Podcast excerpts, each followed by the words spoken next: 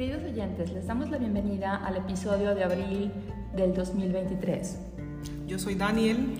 Y yo Carla, y esto es la literatura no, no es tortura.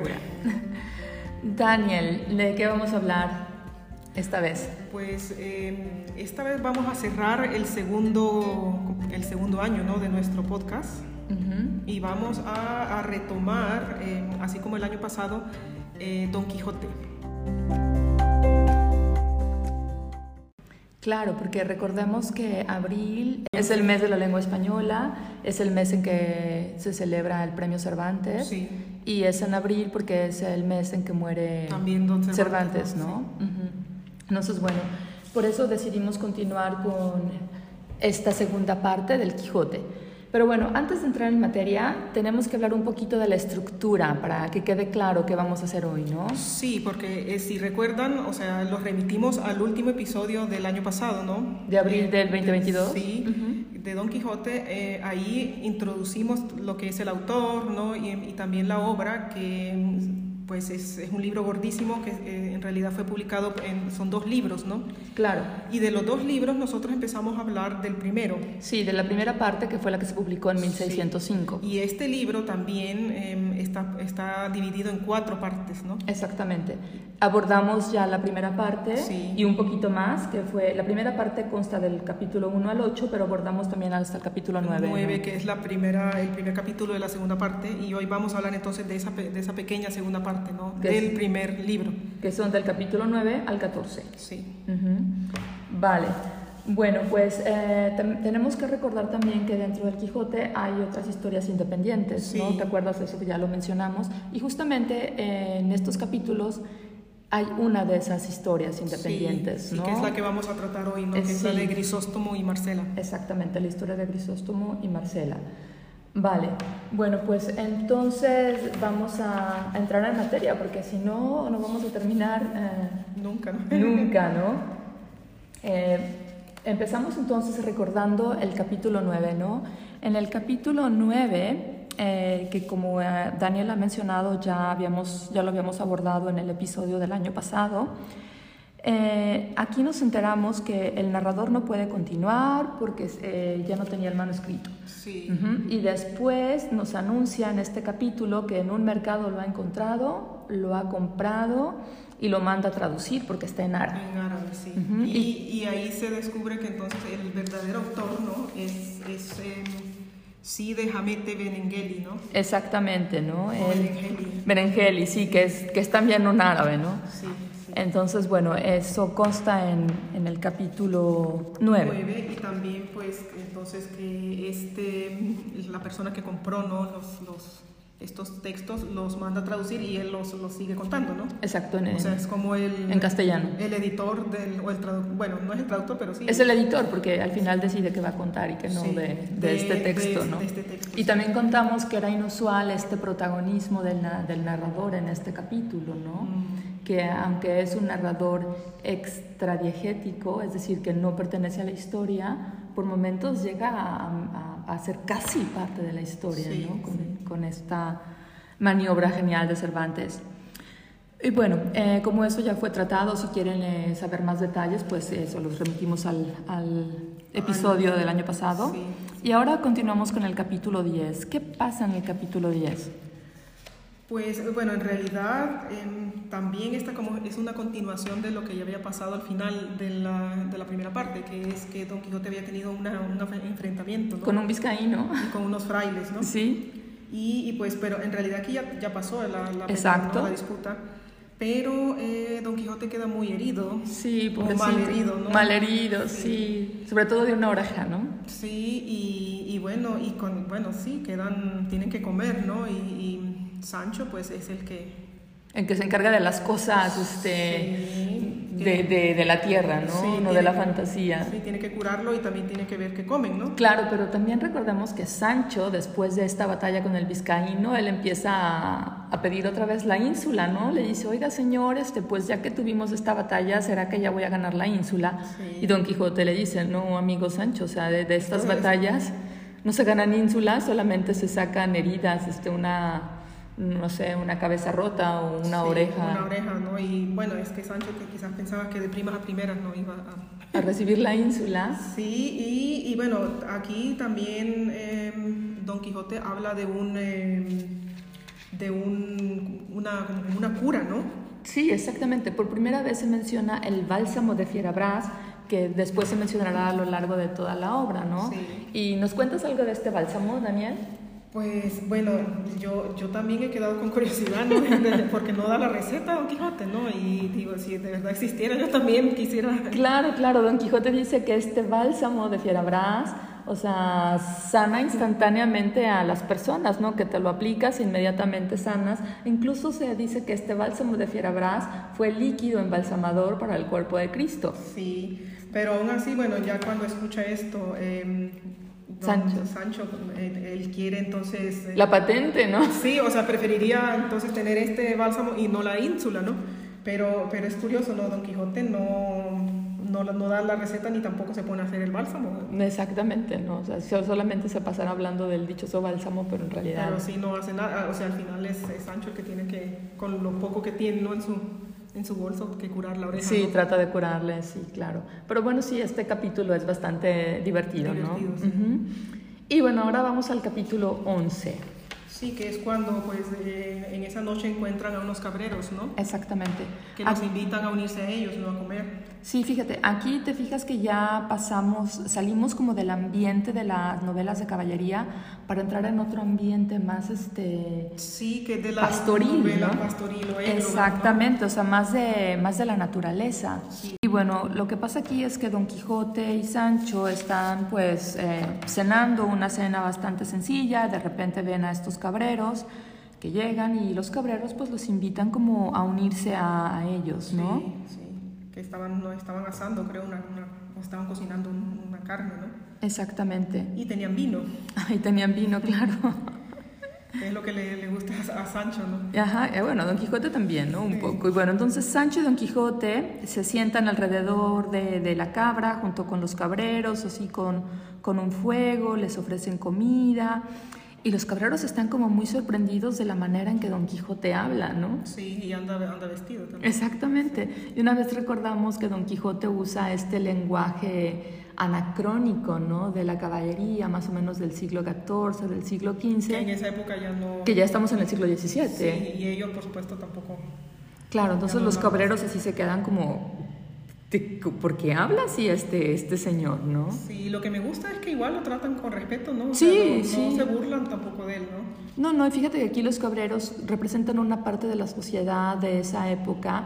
¿Te acuerdas que en esta época hay mucha picaresca, hay mucha gente pretenciosa, que prima antes, el- antes que el ser, el tener, y la gente aparenta? Sí. Aquí los cabreros son como la otra cara de la moneda de la sociedad, ¿no? Son gente trabajadora, sencilla. Sí, incluso eh, los invitan, ¿no? Ellos tampoco tenían mucho, Exactamente. Pero, sí, incluso pueden dormir con ellos, o sea, muy generosos, la verdad. Sí, sí, muy, muy generosos con, con Sancho y Don Quijote. Y aquí es que Don Quijote, comiendo bellotas, empieza un discurso muy famoso del Quijote, de, bueno, del libro, que es el discurso de la Edad de Oro, ¿no? Este discurso eh, está inspirado en, la en las metamorfosis de Ovidio y recordemos que Ovidio en sus metamorfosis nos habla de cuatro edades. La primera es la de oro, en donde según él eh, todo, la naturaleza nos proveía de todo, ¿no? Los elementos naturales nos, nos, nos daban todo y además reinaba la justicia y la concordia. Y Don Quijote aborda esto diciendo que en esta época todo estaba muy bien hasta que llegaron las palabras de tuyo y mío y terminaron con esta época dorada, ¿no? Sí. Y este, bueno, y los, los cabreros, como tú dices, muy respetuosos, escuchan este discurso, aunque no lo entiendan del todo, porque Don Quijote, La forma como lo... co- ¿cómo lo cuenta, no? Que no olvidemos que Don Quijote es un hombre instruido, mucho, ¿no? sí. O sea, él sabe mucho y, y usa un lenguaje muy alto para, para ser entendido por los cabreros. Sí. Pero aún así estos lo, lo escuchan Sí, con no lo respeto. interrumpen, no lo. Ajá, exactamente. Y bueno, ¿y después qué pasa? Pues después viene otro, ¿no? Uno de ellos que, bueno, o sea, tan incultos tampoco son, ¿no? Llega uno que dice, bueno, ellos dicen, el, que va a llegar sabe leer y escribir, ¿no? Claro, entre ellos hay diferencias, ¿no? Sí, y es músico, ¿no? Y, bueno, pues que va a venir y va a cantar. Ajá. Y precisamente llega Antonio, ¿no? Que es el, músico, ¿no? El, de los cabreros. Exactamente. Con su rabel, con su instrumento y llega y, y, sí. Y cuenta una historia, ¿no? Sí. Ajá. Pero ¿sabes aquí también qué pasa? A Don Quijote le gusta mucho esa historia. Mm. Ajá, y le dice, ay amigo Cabrero, ¿no tendrás otra historia para contar? Pero Sancho, que ya está cansado, dice algo así como que, bueno, señor, estas personas han trabajado todo el día, este, ya es hora de ir a dormir porque mañana es un día fuerte, ¿no? y aquí, ¿sabes? La, estas palabras de Sancho contrata con el, contrastan con el discurso de la edad de ahora, donde todo es maravilloso, donde nadie tiene que trabajar con la realidad. Sí, o sea, bueno, es, sí, es hora de dormir. También otra cosa que me llama la atención es, es que uno de los cabreros le dice, bueno, eh, yo lo puedo curar cuando mira que está herida la oreja, ¿no? Con, con romero sal, ¿no? Romero y sal creo un remedio. Em, o sea, es la realidad, ¿no? Porque eso de fierabras no... Exactamente, uno de los cabreros lo, lo cura con, con cosas... que hay este, ahí. Que hay ahí, ¿no? Exacto, pues el, el, bálsamo este que pertenece más bien a la fantasía, pues nunca, nunca se concreta, ¿no? Mm. Y bueno, entonces tenemos que decir que este cabrero, bueno, estos cabreros empiezan a introducir a Don Quijote a, a una de las historias que, que, vamos a escuchar, ¿no? E incluso este poema o esta canción que, que, cuenta Antonio es como una introducción a los temas que van a venir, ¿no? Que son el amor. Sí. ¿No? Bueno, amor no correspondido. Amor no correspondido, sí, bueno, amor y desdicha, ¿no? Desdicha, sí. Ajá, y esto normalmente son los temas de la novela pastoril, ¿no? Y bueno, ya hemos mencionado un poco esto de la novela pastoril, pero ¿qué es la novela pastoril? Sí, no, o sea, es, es una... Bueno, para empezar estamos hablando de pastores, ¿no? Sí. De pastores, de la naturaleza, pero es como, sí, un ambiente como el paraíso, ¿no? Exacto. Y bueno, eh, el, el germen de la novela pastoril está en la égloga, que es un género lírico en la que los pastores literarios, o sea, porque no son cualquier tipo de pastor, sino son pastores instruidos, o sea, viven en un paisaje llamado locus amenos, ¿no? ¿Te acuerdas cuántas veces no hablamos de este locus amenos en nuestras clases? Que es como un lugar ideal, ¿no? Como la naturaleza idealizada, donde viven estos pastores y comparten sus experiencias y desdichas amorosas con otros pastores, ¿no? Sí. Y este género llega de la tradición bucólica, cuyo máximo representante es Virgilio. Mm. Esta novela pastoril refleja una visión idealista y poco realista, ¿no? Eh, y es como un espíritu estilizado y platonizado sobre el amor, ¿no? Sí, lo pone a los pastores casi, casi como, como héroes, ¿no? Como un poco épico también, ¿no? Como... Exacto, y son sujetos, estos pastores son sujetos que, que no están ahora sí que anclados en los problemas de la vida cotidiana, ¿no? Como que la cotidianidad no existe, como que su único problema es la... Sí, no, o sea, un pastor en realidad tendría que estar cuidando ovejas y cabras pero, solo están preocupados por sus amores desventurados la, mayor, la mayoría de las veces, O sea, un poco también idealizados, ¿no? Como nada más que no caballeros, sino Claro, y se ofrece una visión como estática de la naturaleza y una visión de la paz, ¿no? Así como muy de la edad de oro, de lo que, lo que había dicho Don Quijote. había dicho Don Quijote, ¿no? Y bueno, entonces eh, Don Quijote y Sancho frecuentemente se encuentran como con pastores o cabreros que les cuentan estas sus historias de, de amores, ¿no? Y, y sí, bueno, esto lo vamos a encontrar varias veces en el Quijote y se sientan alrededor de una fogata normalmente a oír estas historias, desdichadas de amor. Y precisamente esto, cuando ya iban a dormir, después de que llegó el, cantante, eh, llega otro con, esa historia, ¿no? Y, los invita al día siguiente a ir al, entierro de, Grisóstomo, ¿no? Claro, pero entonces aquí ya estamos pasando al capítulo número 12. sí. Que efectivamente eh, nos encontramos ahí con la historia de Grisóstomo y Marcela, ¿no? Sí. Eh, Marcela que se niega a hacer ese amor ideal de, de, Grisóstomo. Sí, y bueno, hay que tomar, o sea, hay que decir que ninguno de los dos era pastor, ¿no? Sino que en realidad los dos venían, eran como decir los, chicos más ricos de sus lugares, ¿no? Em, pero, y, Marcela, como decir, la chica más linda, pero ella decide que no quiere casarse. y que no quiere llevar una vida de niña rica, sino que se va con las agalas, creo que le llaman, ¿no? O sea, se va con, con, las chicas de pastoras, ¿no? Se va al campo, al monte, ¿no? Al, al, campo. Claro. Y habían varios hombres que empezaron, pero ricos también persiguiendo a, Marcela, ¿no? Y entre ellos Grisóstomo fue como decir el, el, más destacado porque también fue el que se suicidó por, por, eso, ¿no? Claro, claro. Pero también recordemos que Marcela no solo tenía fama de ser una mujer hermosa y culta, también era una, una, una mujer rica, pero también era famosa porque trataba con frialdad y rechazaba a todos los hombres que la pretendían. Y es porque eh, ella, ella había tomado la decisión de no casarse, ella no quería casarse. Sí, sí, ella quería vivir eh, en la naturaleza. Exactamente, ¿no? Pero eso, no, no, no, no, sé, en ese aspecto yo siempre pienso, ¿no? Ella, claro, ella tenía medios. Sí, sí. Podía decidir, ¿no? También, aunque bueno, la mayoría se hubiera casado, ¿no? Pero ella, claro. pero una, una mujer de una clase pobre eh, o más baja no creo que que haya tenido esas... Sí, pero sabes también otra cosa, además de medios que tenía Marcela, creo que tenía su, su, su padrino, su protector, era un cura, ¿no? Sí, que, el tío, creo. El tío, ¿no? Que la, la defendía, ¿no? Y decía, sí, si tú no quieres, no, no tienes que, ¿no? O sea, tú no tienes por qué casarte, tú tienes que dedicarte a lo que tú quieras.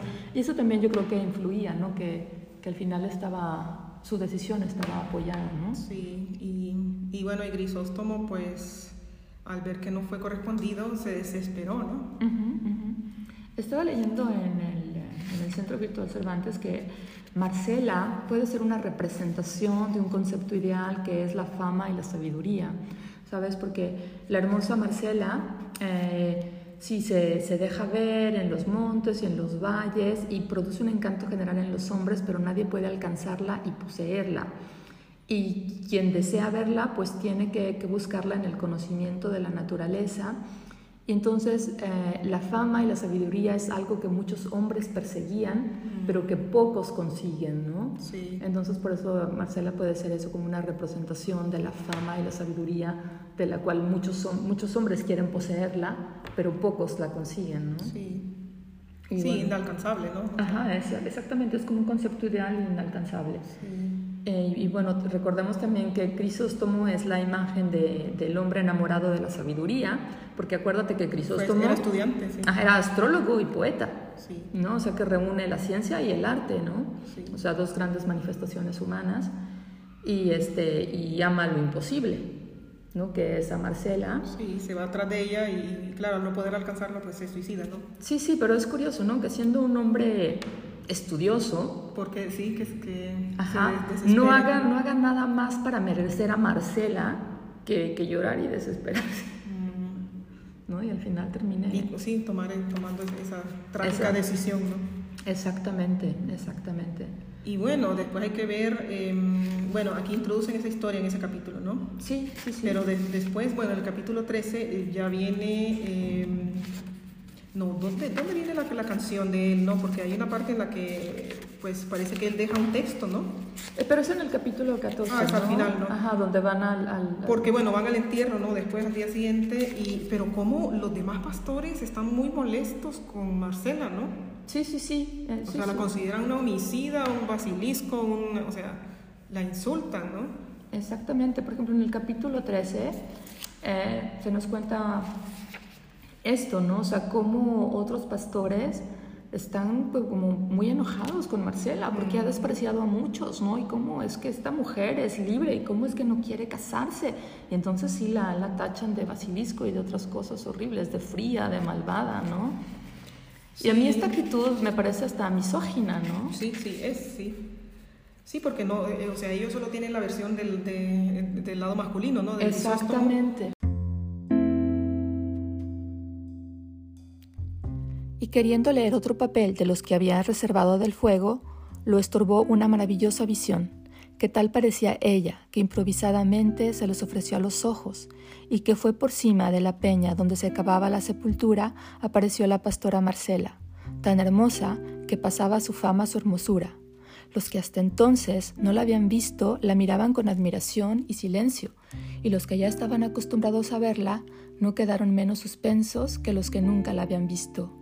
Mas apenas la hubo visto Ambrosio, cuando con muestra de ánimo indignado le dijo, Vienes a ver, por ventura, oh fiero basilisco de estas montañas, si con tu presencia vierten sangre las heridas de este miserable a quien tu crueldad quitó la vida? ¿O vienes a ufanarte en las crueles hazañas de tu condición? ¿O a ver desde esa altura, como otro despiadado Nero, el incendio de sobrasada Roma? ¿O a pisar arrogante este desdichado cadáver, como la ingrata hija al de su padre Tarquino? Dinos presto a lo que vienes, o qué es aquello de que más gustas, que por saber yo que los pensamientos de Grisóstomo jamás dejaron de obedecerte en vida, haré que, aun el muerto, te obedezcan los de todos aquellos que se llamaron sus amigos. De Cervantes, Miguel, Don Quijote de la Mancha, edición del cuarto centenario, editorial Alfaguara, páginas 124 y 125.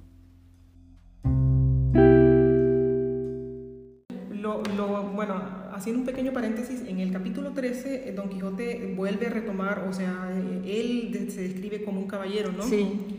Y eso lo vamos a ver al final, cuando él se pone del lado de Marcela, ¿no? Sí. O sea, él ahí saca su, o sea, ¿cuál es la tarea de un caballero? Claro, y sabes, esto también lo comentamos en, eh, en el episodio del año pasado, las diferentes perspectivas que presenta Cervantes con sus personajes, ¿no? Mm. O sea, esto lo hace genial y para la época es increíble que, claro, él presenta la perspectiva de estos pastores, del hombre, pero luego le da voz a la mujer. Sí, y el discurso de Marcela eh, a mí me gusta muchísimo. Sí, claro, y luego al final Don Quijote se, pone, del lado de Marcela, ¿no? O sea, que es como muy avanzado para ese, para ese tiempo. que hay que recordar eso, ¿no? Que Don Quijote también... Eh, aunque estuviera un poco loco, eh, él también era, tenía formación, ¿no? Él también sabía leer, él había leído mucho, ¿no? O sea, se pone como más del, también del lado de la sabiduría, ¿no? De la razón, aunque está un poco, pues, claro. loco, ¿no? En, en otras cosas, ¿no? Pero ahí él se pone del lado de la razón. Sí, totalmente, totalmente. Y algo también que, que hace Cervantes es que, sabes, él en esta primera parte mete muchísimas historias intercaladas, ¿no? Mm. O sea, como esta historia pastoril. Más adelante meterá otro tipo de, historias, pero bueno, según eh, esto lo hace eh, primero porque él eh, quiere demostrar que sabe y domina otros géneros de la época, ¿no?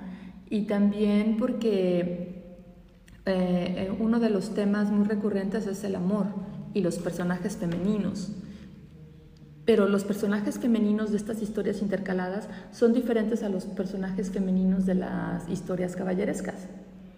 ¿no? Por ejemplo, en la historia caballeresca tenemos al ama, a la sobrina, a la propia Dulcinea, que son mujeres que, que, que no son realmente libres, ¿no? que dependen siempre de, de alguien más. En las historias intercaladas normalmente las mujeres cobran muchísimo protagonismo y son mujeres inteligentes y, que, luchan por su libertad. Tienen, sí. Tienen, eh, o sea, toman las riendas de su vida. Exactamente, exactamente.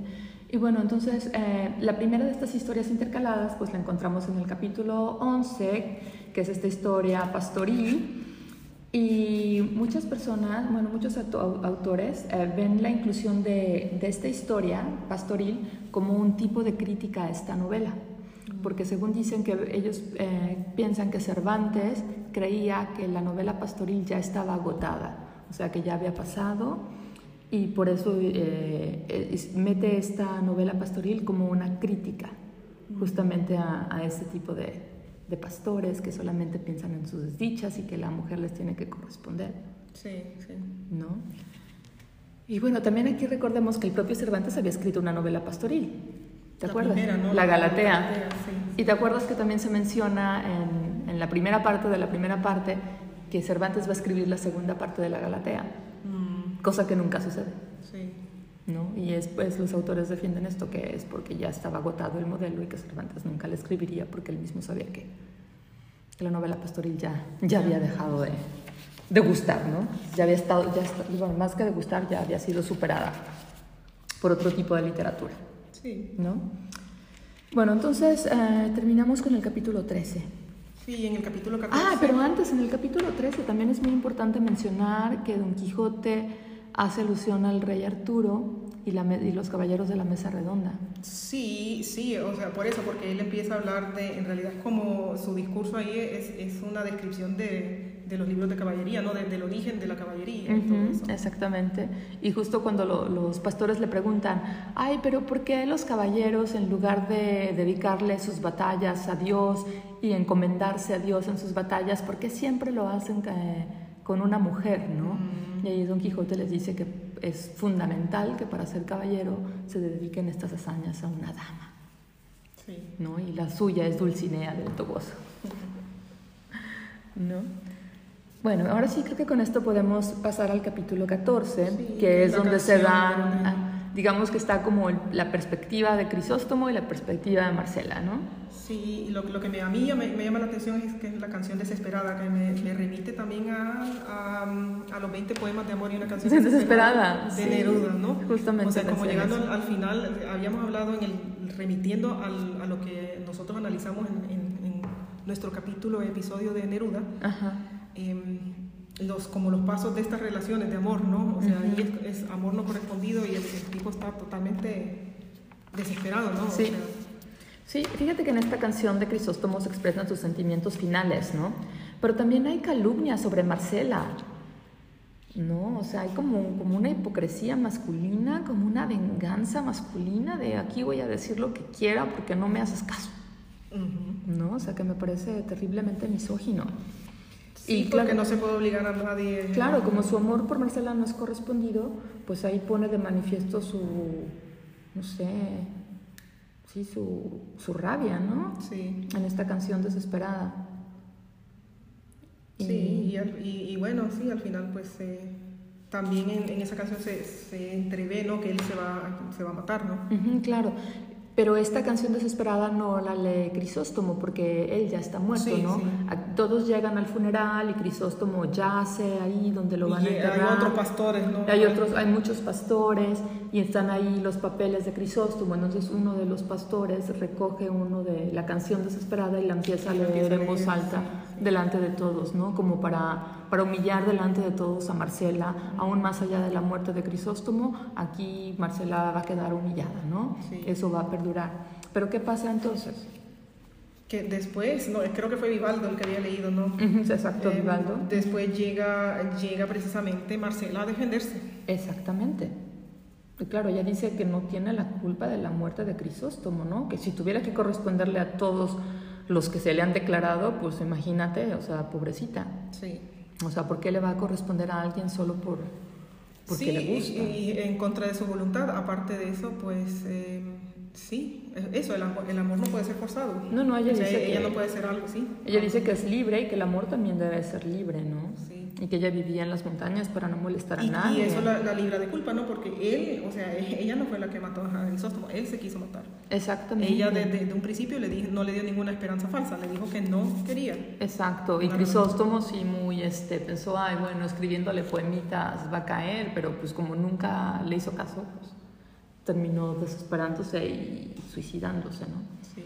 O sea, ahí también hace ver que este pastor literario, pues es diferente, porque tiene, no tiene los problemas que tienen los, los pastores y los cabreros de verdad. O sea, él se dedica nada más a escribir sus poemitas y, y andar ahí llorando por los rincones. Mm. ¿no? Entonces, sí, ahí queda, queda en evidencia Crisóstomo. Y sí, a mí me gusta mucho de este capítulo eso, ¿no? Este, cómo Cervantes pone a la mujer, ¿no? También por el otro lado, ¿no? El discurso de ella y al final también Don Quijote, al haber, escuchado todo esto, ¿no?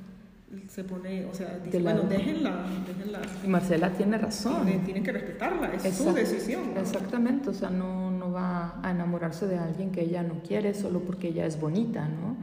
Como si ser bonita fuera una, una provocación, ¿no?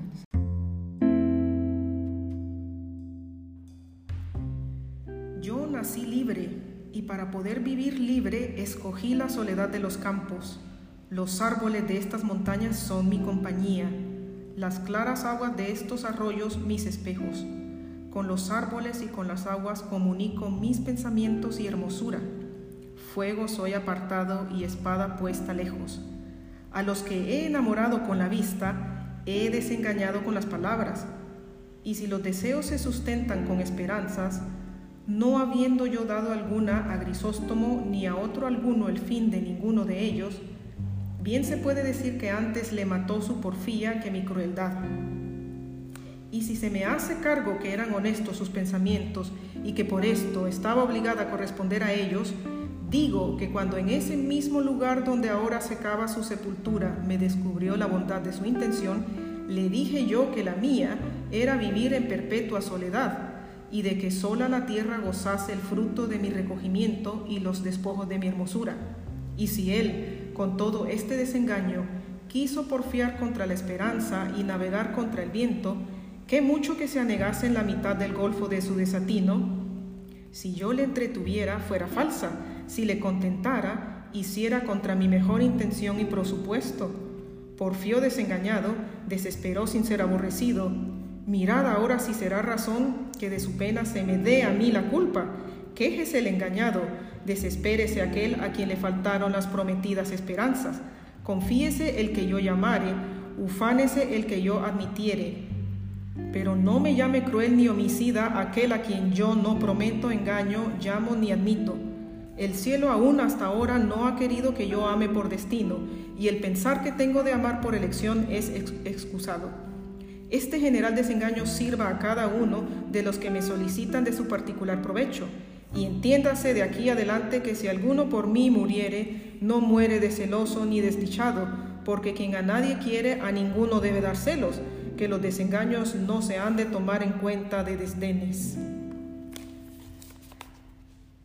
De Cervantes Miguel, Don Quijote de la Mancha, edición del 400 centenario, Real Academia Española, páginas 126 y 127.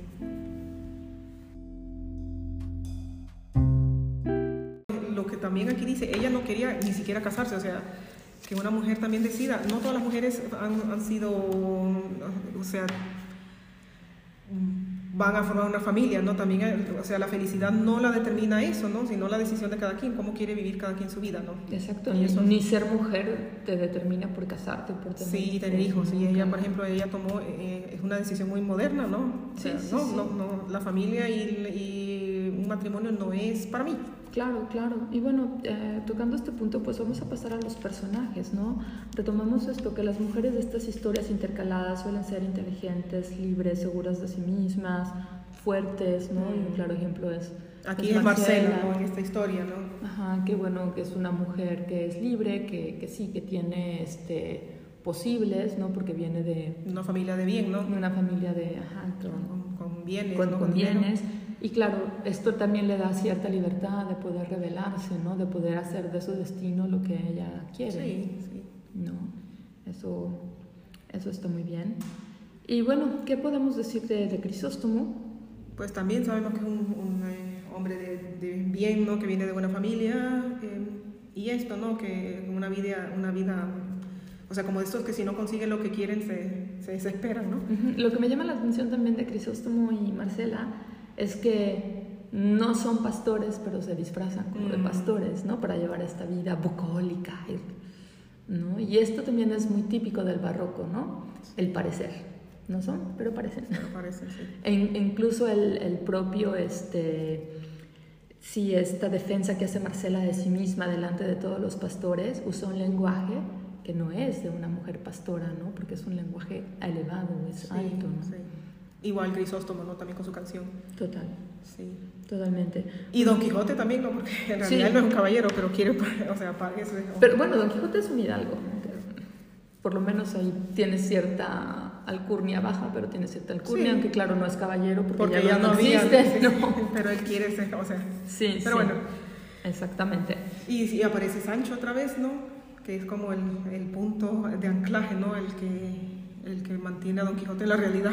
Sí, es un hombre que es en apariencia simple, pero tiene esta sabiduría innata de, del sí, pueblo. los refranes y todo esto, ¿no? Ajá, que es, es, pacífico, no le gusta meterse en líos, o sea, que eso, que es como el contrapunto de Don Quijote.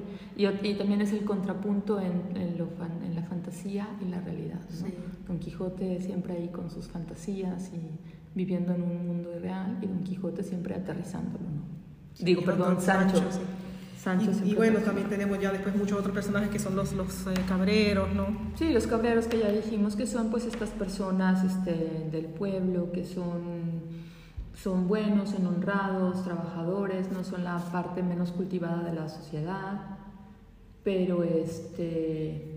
Sí, y están respetuosos, ¿no? Sí, son, son, respetuosos, invitan a, lo llevan al, al, entierro, ¿no? De Grisóstomo. Claro, y Grisóstomo también es como la el representante de, de esta parte de la sociedad, ¿sabes? Que, que, tienen como un trabajo pasivo, como un espíritu un poco, no sé, pensando solamente como en cultivarse, como en ellos mismos, sin preocuparse por los problemas que pasaba la mayoría de la gente, ¿no? Mm. O sea, estas dos partes de la, de la sociedad, ¿no? De, del barroco. Este, y bueno, Dulcinea sale otra vez aquí, ¿no? Como siempre. Sí, aunque bueno, eh, sabemos que, o sea, solo la menciona, ¿no? Sí, pero, sabes, aquí lo, lo, interesante es que Don Quijote se vale de, de imágenes muy usadas en, en, en, ese tiempo, hace muy al estilo Petrarca, ¿no?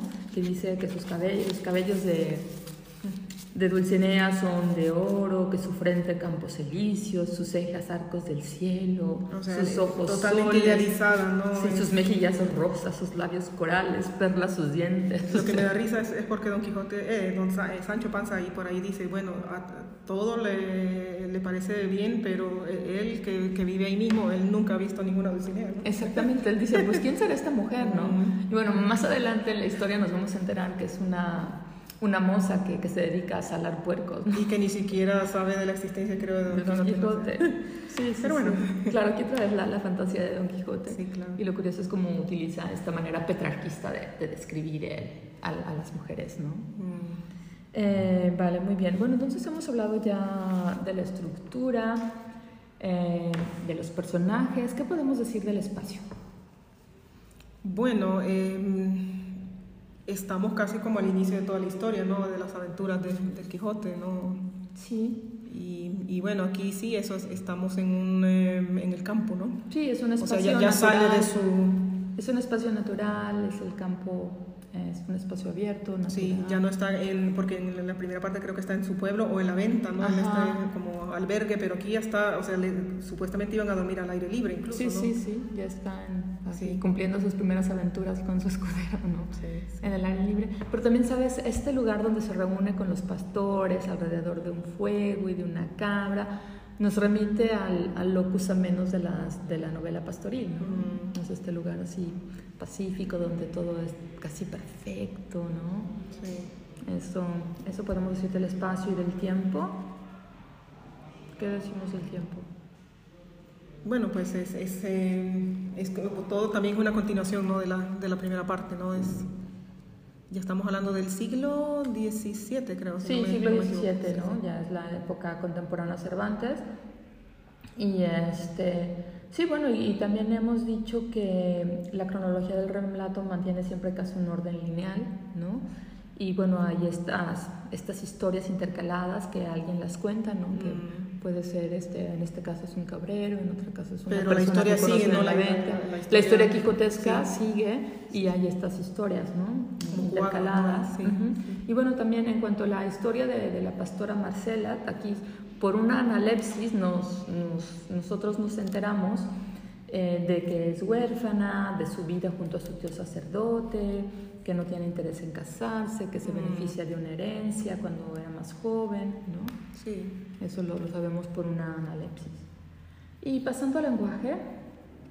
Pues es que hay de todo, ¿no? Porque estamos ya, ya con el lenguaje popular de, de Sancho y los cabreros, pero también este lenguaje, este estilo más alto, ¿no? Sí, literario, ¿no? La, la, canción ¿no? desesperada de uno, la, la, canción que canta Antonio. Eh... La respuesta de Marcela, sí. Don Quijote con su edad de oro, ¿no? Mm. O sea, que imagínate, hace alusión a nada más y nada menos que Ovidio, ¿no? Sí. O sea, que también eso es como muy alto. Y aquí y, sí... Y, la lista de, lo, de, las, de los libros de caballería, ¿no? Toda esta historia. Sí, o sea, ah, sí, lo de, lo de Lancelot, lo sí, del Rey Arturo. Sí, de Amadís de Gaula. Amadís de Gaula, sí, toda esta intertextualidad que, que hay, ¿no? Y sí, yo podría decir que en estos capítulos sí que el lector necesita como un poquito más de paciencia para, para poder entender y captar todo, ¿no? Sí, sí, porque no, sí, no todo el mundo ha leído eh, eh, Virgilio o Ovidio. Ovidio, o, o, o sabe de las, eh, los libros, o ha leído de caballería, ¿no? Pero aún así es, eh, se puede entender, ¿no? Sí, sí, totalmente. Y digamos que la esencia de, de, lo que quiere decir, o sea, aunque uno no se capte en todas estas intertextualidades, la esencia de lo que quiere decir, o sea, se entiende. Se entiende, sí. ¿no? Y también siempre estas pequeñas, no sé, dosis de, de humor que, que, nos regalan Sancho y Don Quijote mm. también hacen como que la lectura se, se sí, vuelva a, a mí me parece muy divertido este, esta segunda parte. Sí, sí, sí. Y bueno, aquí el narrador bueno, o sea, como comentamos en los primeros ocho capítulos, pues es una voz que nos va contando todo y en el capítulo nueve es esto que el narrador nos cuenta. Que, ¿Quién es el, el, autor? ¿Quién es el autor? Sí, y, y, después sigue, ¿no? Él sigue con estas traducciones, ¿no? Él sigue contando la historia. cómo, cómo, cómo encuentra el manuscrito sí. y todo eso. Y pasando a los temas que se tratan en la historia. Pues aquí ya hemos enfocado bastante esto del, del derecho, de los derechos de la mujer, ¿no? De, Sí. Sí, de, también de este mundo del ser y el parecer, ¿no? De, claro, claro. De las diferentes clases de literatura también. Ah, de, sí, claro. Eso. El amor también. El sí. amor y el desamor. Sí, ¿no? sí. O sea, la, la, desdicha. Este, la misoginia también, ¿no? Sí, de, sí. De, los, de los cabreros. O los prejuicios también diría yo, ¿no? Porque sí, buscando a alguien sin, sin haber escuchado sin, su versión, ¿no? Sin, Exactamente, porque todos, los, todos la juzgaban sin haberla escuchado, sí, ¿no? Sí. Hasta que ella va y dice... Alto, ¿no? Alto, o sea, o sea, estás hablando... Ajá, tonterías, o sea, sí. yo voy a contar mi versión de la historia, ¿no? Y es esta. Y bueno, así llegamos al, al final de la segunda parte, de la primera parte, sí. del ingenioso hidalgo Don Quijote de la Mancha, que bueno, esperamos que, que les guste, que que sea como un aliciente, que les entre la curiosidad para, para leer. Para ir esta, leyendo, ¿no? sí, para ir leyendo poco a poco, ¿no? La, Exactamente, la obra. sí, sí, no se la tienen que leer de, de una tirada, sino poco a poquito, sí, la, la van disfrutando, ¿no? Y bueno, Daniel, eh, ¿qué has leído últimamente? Cuéntame. Pues estoy empezando a leer un libro que se llama Magnetizado. Magnetizado. De, de Carlos Busquet. Busquet, uh -huh. creo que Busquet, es. Sí, sí. Busquet que habla, en realidad es como, o sea, no es ficción, ¿no? Es, es la narración de un, eh, en Argentina, ¿no? De lo, lo, en los años 80, un tipo eh, mata a cuatro taxistas así por... Ah, es un hecho verídico. Sí, uh -huh. y es, es, o sea, el nivel de, o sea, cómo, cómo se cuentan los hechos. El nivel de violencia que había, sí, ¿no? y de, de, yo diría como de, de psicopatía, ¿no? Es, es, Ay, qué horror. Sí, de estos libros que empiezas a leer y no lo puedes soltar. Ah, o sea, adictivo. Sí. Ah, wow. Porque uno quiere saber cómo, cómo sigue. Ok. Sí. Ah, Eso interesante. Leyendo, pero... Magnetizado. Ok, me lo voy a apuntar. ¿Y tú qué estás leyendo? Pues yo estoy leyendo una diatriba contra los hijos de una autora chilena que se llama Lina Meruane. Mm. Y bueno, sí, o sea, más que, más que una diatriba contra los hijos, es contra el papel que juegan los hijos, digamos, en la última mitad de, del siglo XX hasta ahora no sabes este papel tan protagonista y a veces dictatorial que, que les hemos dado a, a los, a los hijos, ¿no? Y también es como una diatriba contra las mujeres que deciden aparcar sus proyectos personales por dedicarse a la maternidad exclusivamente. Qué bueno que también pienso si hay alguna mujer que quiere, o sea, por eso te digo que, que todo el mundo debe tener la libre sí, decisión. Sí, Ahora, que claro. te obliguen a hacerlo ya es otra... Claro, pero ella dice que cómo la sociedad sutilmente te lava el coco, o sea, la cabeza, haciéndote creer que eso es lo que quieres, ¿no? Y olvidándote de ti como persona para poner siempre en primer lugar eso sí. este, este proyecto, ¿no? Cómo ya desde niña te condicionan regalándote la muñeca. Sí, ¿no? Y los... El cochecito y la, la cocinita. Sí, y también habla de, de, cómo estas mujeres que, que son mamás hacen sentir mal a las mujeres que deciden no ser mamás ¿no? Y cómo esta sociedad presiona a las mujeres que no son madres en sus treintas, cómo las empiezan a presionar de que, pues, ¿tú cuándo, no? O sea, no lo he terminado, pero son argumentos que me parecen muy interesantes. Sí. O sea, yo soy mamá y estoy feliz con, con la maternidad, pero la maternidad no es un camino de rosas, la maternidad tiene muchísimos retos sí. y estoy de acuerdo en que los niños últimamente tienen un poder increíble. O sea, ella dice que son como clientes a los que hay que satisfacer todos sus caprichos. Y, sí, o sea, el, bueno, también de qué sociedades estamos hablando, ¿no? Porque o sea, hay sociedades en las que esto no se da, ¿no? Pero hablando de la sociedad occidental, o sea, sí, la figura del niño está como súper idealizada, ¿no? Mm. Sí, y la mamá también. Ay, sí, la que está cuidando al niño. Sí. Y siempre sonriendo, ¿no? Aunque y siempre sonriendo. se está muriendo, ¿no? Exactamente, ¿no? Entonces, Muy pues, interesante. sí, sí, es bastante, bastante interesante. Y pues bueno, en, en eso estoy. Entonces, bueno, oyentes, creo que ya es la hora de, despedirnos. Eh, les mandamos muchos saludos, les, les, queremos agradecer por escucharnos. Sí, en este segundo año que ya estamos cerrando, ¿no? Exactamente, sí, ya es nuestro segundo año con el podcast, ¿no? Increíble cómo, cómo, ha pasado el tiempo. Y bueno, les damos las gracias eh, por sus comentarios y nos escuchamos próxima, en, el inicio del tercer año. En el inicio del tercer año, sí. Bueno, Daniel, como siempre es un gusto y un placer conversar contigo. Igualmente, Y nos oímos pronto. Chao. Gracias por darle play a este episodio. No olviden suscribirse para que no se pierdan las siguientes entregas.